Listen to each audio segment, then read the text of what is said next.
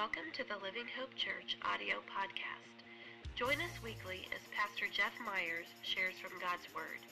If you'd like more information about Living Hope Church of Dixon, California, please visit our website at livinghopedixon.com.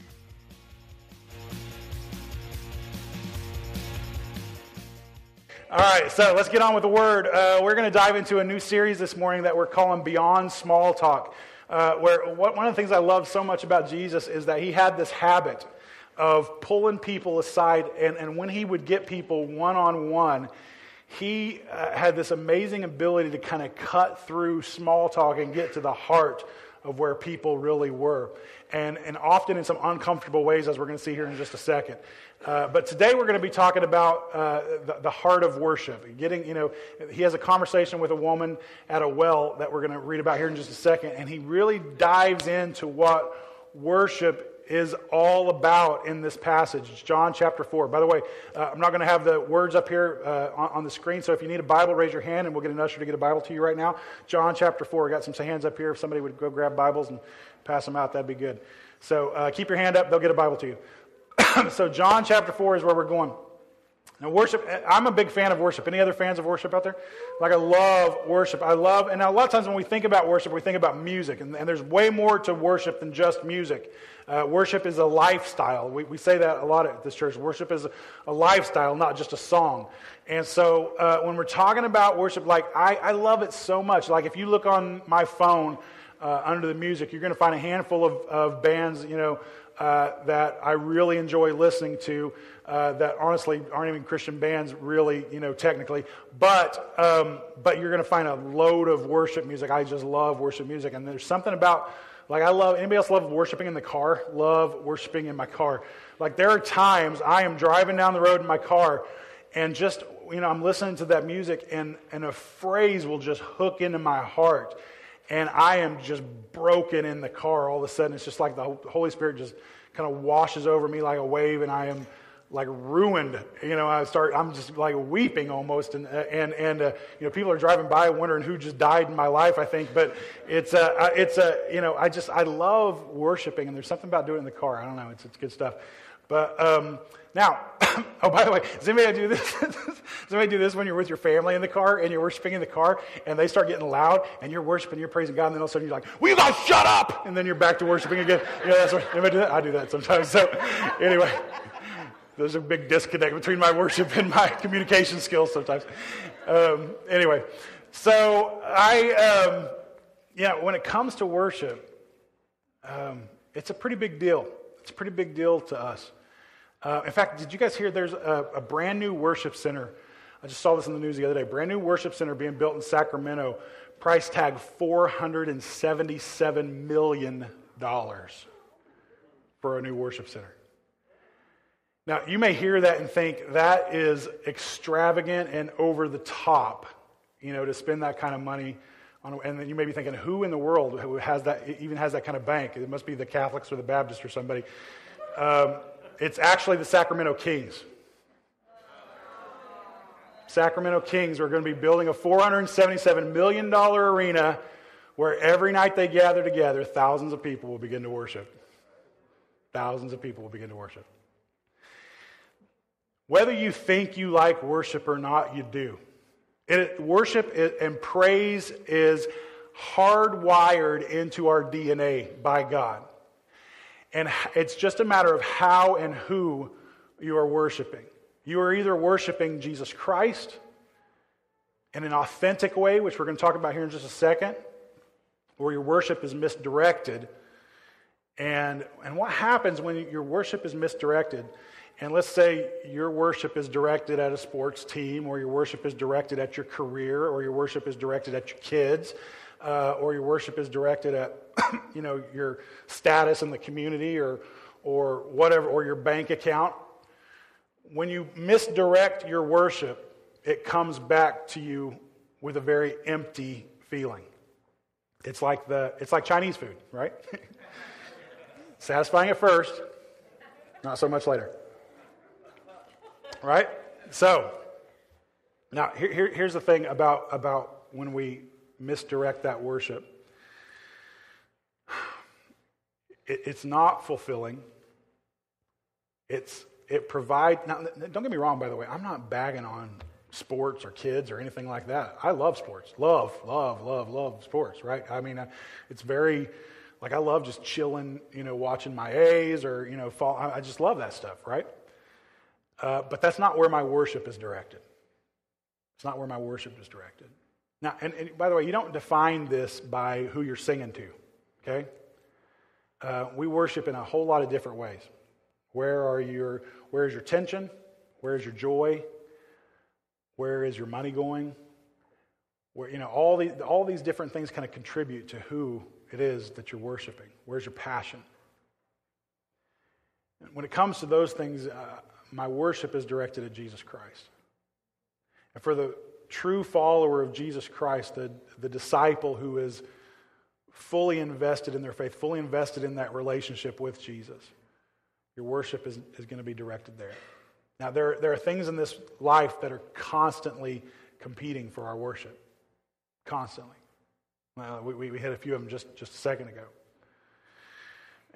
And when we're talking about authentic worship, this is what I know. Even though you, you might consider yourself um, a Christian, a disciple, um, I want you to just take some inventory. I think it's really healthy to do this once in a while, just kind of take a personal inventory.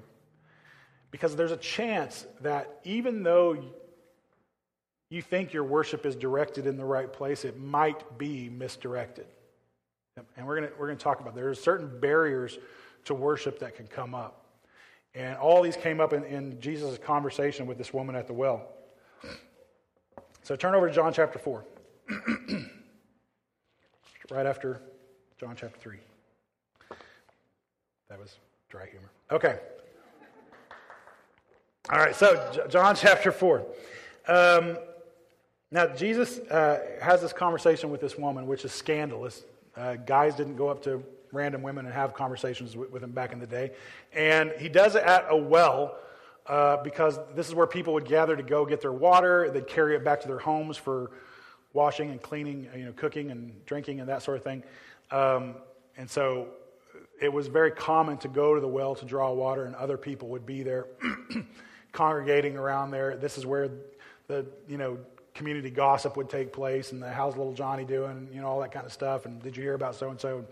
All you know, all that stuff would take place at the well. And it was usually women that would go and draw the water normally. And so Jesus is traveling through and is thirsty, sees this well. His disciples go into town to get some food. He stops at the well to get some water. And uh, now we don't really have a, a direct comparison to this because we don't draw our waters at our, our water at wells. Uh, but it was, I think it was Mark Batterson that said coffee shops are postmodern wells. Coffee shops, are, it, it's the place where we gather. It's the place where we, we, we talk and we visit and that sort of thing. And, and, uh, and so it was that kind of environment. I mean, it was, you know, the Starbucks of the day that Jesus goes to draw some water and he meets this woman there. So, uh, chapter 4, start with verse 1.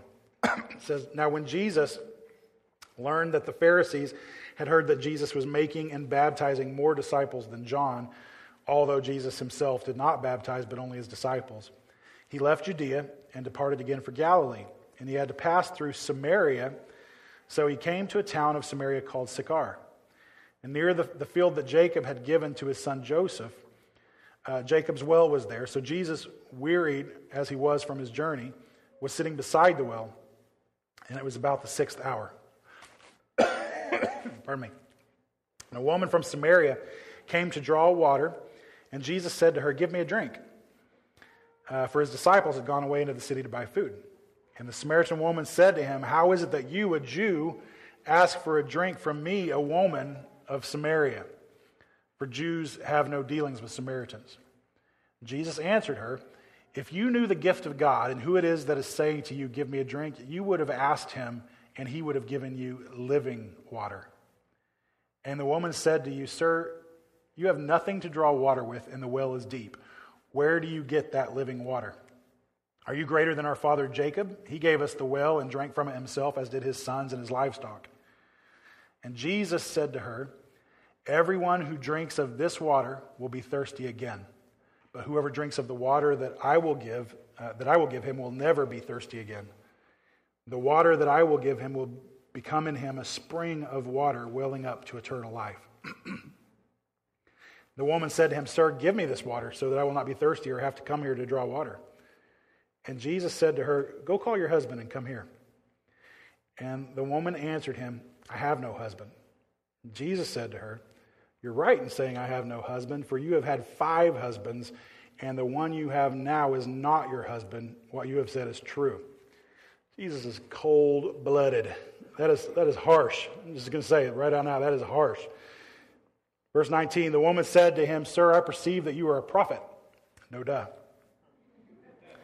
20. Our fathers worshipped on this mountain, but you say that in, in Jerusalem is the place where people ought to worship. So, so she, she does this kind of cunning thing where, uh, you know, Jesus just called her out, like, just, just laid her out. Like, you know, yeah, you're not only a sinner, you're a big one. And this is exactly what that looks like. And, and now that she's been outed in her sin, uh, she decides to get in. She's like, I'm going to misdirect the, con- the conversation. We're going to argue theology for a little bit. And so she brings up this issue of where the proper place to worship is, right? And so uh, Jesus said to her, Woman, believe me, the hour is coming when neither on this mountain nor in Jerusalem will you worship the Father. You worship what you do not know. We worship what we know, for salvation is from the Jews. But the hour is coming and is now here when the true worshipers will worship the Father in spirit and truth. For the Father is seeking such people to worship him. God is spirit, and those who worship him must worship him in spirit and truth. And the woman said to him, I know that Messiah is coming, he who is called Christ. When he comes, he will tell us all things. And Jesus said to her, I who speak to you am he. Verse 27. Just when his disciples came back, they marveled that he was talking with a woman, but no one said, What do you seek? or Why are you talking with her? So the woman left her water jar and went away into town and said to the people, Come see a man who told me all that I ever did. Can this be the Christ? And they went out of the town and were coming to him. They went out of the town and were coming to him.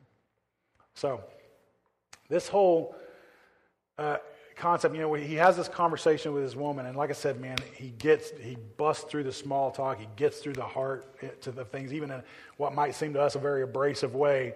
But he lays open not only this woman's heart, but the issues she had around this concept of worship, and he deals with uh, what I think are, are three kind of common barriers that we still have when it comes to worship. And the first barrier is, is this uh, going to the wrong wells. Going to the wrong wells. That there, like, like Jesus said, there's a well that offers living water. Uh, water where you'll never thirst again, that only comes from Jesus Christ Himself. And we make the mistake of, of looking for our fulfillment, our worship even, in other wells. You know, one wrong well that we sometimes go to is the well of money and comfort money and comfort. We, we, we have this feeling that if we, can, if we can just accumulate enough money or enough stuff, then we'll somehow be fulfilled. Any shopaholics in the room? Any, go ahead, raise your hand loud and proud. Shopaholics. Yeah, I, am I'm, I'm, I'm a recovering shopaholic. I, I, used to be a worse one than I am now. Uh, but definitely identify with that whole thing of, uh, you know, constantly wishing for more stuff and then getting stuff and almost immediately feeling like I got to get something else, right? Because once you get stuff, once you get your comforts taken care of, or you know whether it's a house or a car or or something on a smaller scale or whatever that may be, once you do that, the satisfaction, that little endorphin rush you get from from buying that thing, whatever that thing is, is so fast, so fleeting that it, it is immediately, almost immediately replaced with the next thing you think you need to get. And when you go to that well, you'll eventually come back empty. Come back empty. And another wrong well that we sometimes uh, go to is the well of sex and relationships. And we have this, this feeling that if, if I could just be in a good relationship with somebody, if my sex life was better or existent at all, then you know, maybe things would be better. I'm not, I'm not bagging on sex and relationships. I'm a big fan of both. Big fan of both. It's good stuff. Here's the thing, though women, you will never find a man who completes you. I don't care what Tom Cruise told you. You will never find a man who completes you. Never. I don't care if you have if you find the sweetest guy in the world. I mean, just not an abrasive bone in his body, bringing you flowers every day. There will come a day when you will take those flowers and be like, What's up with these flowers all the time? You will never find a man who completes you. Guys, you will never find a woman who completes you. Ever. I don't care if you come home every day to a wife that is skimpily clad holding a fresh steak and handing it to you. Eventually, you'll want somebody else's steak. You will never find a woman that completes you. We find our completion in Jesus Christ. We find relationships with people who can help us draw closer to Jesus Christ. But no man, no woman will ever complete you. Another wrong well that we go to sometimes is, is the well of, of status or power. We love getting those attaboys or those appreciations, but the person who pats you on your back today will one day stab you in the back. And those wells come up empty as well. There's only one well that we need to be going to when it comes to our finding our fulfillment, going to for worship, and that's Jesus Christ. Jesus Christ. The other obstacle that we find to worship is unconfessed sin. Unconfessed sin. This woman, I mean, like I said, Jesus just laid her out her, with, with, her sin, just brought it all out uh, in, in, uh, in an amazing way. In an amazing way. But this is what I know about a lot of us is that there are so many of us that deal with this issue of unconfessed sin. I don't care how long you've been following Christ. If you, if you have unconfessed sin in your life, it will, it will work as a barrier between you and God. A barrier between, I'm not saying you have to be perfect. That's not what I'm saying. I'm not talking about no sin. I'm talking about confessed sin. There's a big difference. And when we get in the habit of being real about who we are and being able to admit our weaknesses and deal with our weaknesses. There is strength in that kind of weakness. There is strength in that kind of weakness. You, you show me somebody who is constantly hiding their sin because of what other people will think, or because they don't want to deal with it, or because they're trying to convince themselves that it's not sin at all, it's natural, and I should whatever. You show me something that is somebody who is constantly hiding their sin, and I'll show you a person who does not really and truly understand the gospel of Jesus Christ. Because a person who really and truly understands the gospel of Jesus Christ has nothing to hide. Why? Because God provided through Jesus Christ a means to handle that sin. And if you are constantly trying to hide your sin, it's because you think it's up to you to handle that sin and you'll never be able to. And you guys have heard me say over and over before that God will, He has this habit of, of when you've got sin in your life, He always deals with you quietly, privately. The Holy Spirit speaks to you in your heart. And if you ignore that long enough, He will deal with you publicly. He will deal with you publicly. So get in the habit of being a person who I don't have to have it all figured out. I don't have to be perfect. I just need to be aware of what my weaknesses are and have things established in my life to help me combat those weaknesses. And when you live openly like that, then God's grace does what God's grace does. It's beautiful. The other barrier that I want to talk about quickly is the barrier of, of ignorance. We have this obstacle to worship of ignorance. Jesus said to this woman, You know, you worship what you do not know, but we worship what we know. The way this works out in our own life, this issue of ignorance, is that so often, like you read through, the, you read through God's word, and even in stories like this one that we just read, like, like I said, Jesus comes across a little cold blooded, you know, in, in, the way he approaches this woman. You, you, you, we kind of cringe at that, right? Or you read through other areas of the word and yeah, God's a God of love and grace, but then there's also all this, you know, vengeance and judgment and stuff like that. And we, and we feel like, you know, God needs our help, you know, with some a little PR work.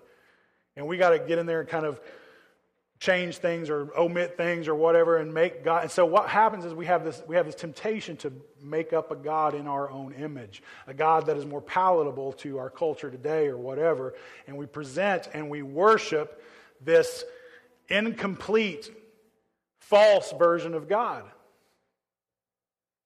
And out of ignorance, when you worship a God, the, the, God who you have made up, the God that is acceptable to you instead of just the God who is,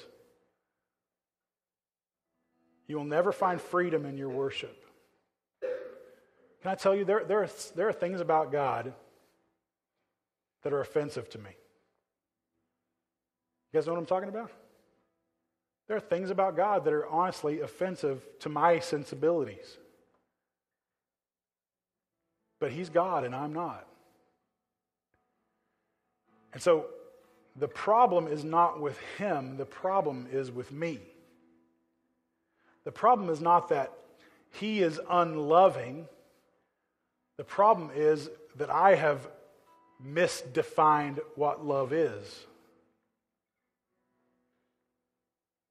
And so we make a conscious choice to worship the God who is instead of the God that I would like to make up. And when you deal with all three of these barriers, you start to move them out of the way and you approach God in your worship authentically, honestly. You begin to worship the God who is. You begin to be honest about who you are.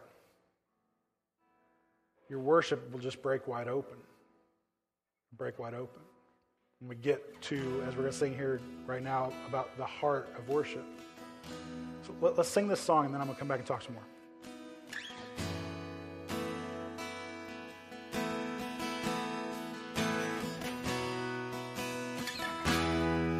When the music fades and all stripped away, and I simply come longing just to bring something that's new that will bless your heart. I'll bring you more than a song, for a song in itself is not what you have required. Search much deeper within. Through the way things appear, you're looking into my heart. I'm coming back to the heart of worship, and it's all about you. It's all about you, Jesus. I'm sorry, Lord, for It's all about you. It's all about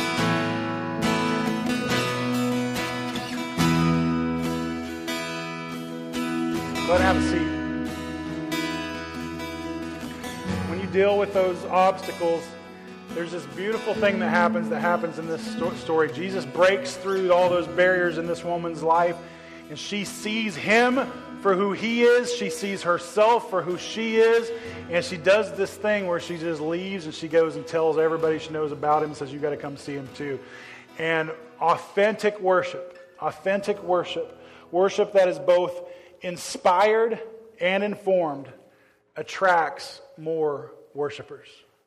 Worship that is both inspired and informed attracts more worship. Jesus said you- you're going to have to worship me in spirit and in truth. In spirit and in truth. Now, the problem is that a lot of us are worshiping heavy, heavy in spirit with no regard for truth. No regard for truth. We are very emotional in our worship. Worship is all about how I feel. It's all about, you know, did I get goosebumps during the song? Did I get the chills? Did, you know, was everybody raising their hands and clapping or whatever? Very emotional worship experience. The problem with that is emotions, emotions change. Emotions change. This is why some of you hop around from church to church to church to church and you don't stay still. One, because you're awful sinners. And two, because you allow your church experience to be dictated by your emotions. I'm going to tell you, you may be happy at Living Hope today, but there will be a day when you will be disappointed. You may think I'm a great preacher today, but there will be a day when you've heard my stories. You may think I showed up for you yesterday, but there will be a day when I let you down. And you have to power through the emotion in terms of your worship, even in, even in terms of, of the way that you view God. There are days when, when you feel God's presence so strong, it erases every possible doubt in your mind. And then there are days when, like David sung about his Psalms, you're wondering, where are you and why have you abandoned me? And if your worship is dictated only by emotion, is weak and it will fail. And on the swing side of that, if, if your worship is all about truth, if you're the little theologian that is just all about the facts and putting God inside a box and trying to define God and everything else, and, and it's not uh, influenced by the Spirit at all, then your worship will be weak, it'll be powerless, it'll be only what you can see and define. And instead of God defining your theology, you, will allow your, you'll, you'll, you'll allow your theological ideas to define God. And it's really the difference between, well, when you do, when you have both, when you're worshiping God in spirit and in truth, when you're worshiping in a, um, in an inspired fashion and an informed fashion, you become this rare creature in the Christian world. You become normal. Normal. Because instead of being the, you know, tambourine shaking loon on this side and the, you know, bookworm, you know, soulless person on this side, you become this person who worships led by the Spirit in such a powerful way, growing in your faith, informed and, and, and, and your, with your foundation in the truth of who God is and in the truth of His Word. And when you can become that person, what happens is that people are drawn to God. Because people are not drawn to the tambourine shaking loon unless they're also loons. And people are not drawn to the nerdy bookworm defining God with no faith and no nothing over here, because why would you follow that? People are drawn to somebody who can find a balance between the two, who are worshiping in both spirit and in truth. Yes, I'm going to be led by the Holy Spirit. My faith is going to grow. My faith is going to stretch, sometimes in uncomfortable ways. But all of that is going to have its foundation in the truth of God's Word. In the truth of God's Word. And when that happens, without even hardly trying, you recruit worshipers. You become a disciple maker just in the witness of your worship. I've told this story before, but there was a, uh, when I was in the Army, I used to attend a, um, um, what they called the gospel service. It was largely African American service, and, and uh, just, it was awesome. It was so great. And so, um, my roommate in the Army, I had, he was not a church going guy. He was a you know, Christmas and Easter Catholic. And, uh, and so I invited him to church with me one Sunday. He finally came. And, uh, and so we got in there, and I mean, it was just rocking worship. I was just, the worship was just amazing. And, and the sermon just full of energy and just the power of God and everything. And so I can just remember, you know, uh, walking out of that service, you know, it was a sunny day in Washington, D.C., walking out of that chapel, walking back to our barracks, and Joe is smiling. I mean, from ear, I've never seen him smile so big in my life, just smiling from ear to ear. And, and he was like, I feel like the sun is shining because of what just happened in that building. That's what he told me. And worship recruits worshipers. Worship draws more worshipers. You want to see this church grow? Deal with the barriers that are standing between you and God and start worshiping Him in spirit and in truth in an authentic way. And we won't be able to keep them out of this room or any other room that we occupy. We won't be able to. Let's pray. Father, we love you. Once again, your word is so good to us. And I pray that you would forgive us when we make worship about anything other than you and the truth of who you are. God, continue to reveal yourself to us. Give us a greater awareness of who you are. Give us a hunger and a thirst for your word, and give us a hunger to cry out to you in worship. God, help us to stop going to the wrong wells, but to seek you alone. And I pray, God, that you would continue to do your work in our church and grow us into the body of worshipers that you have designed us to be. We love you. We give it all to you. We pray this in Jesus' name. Amen. Amen.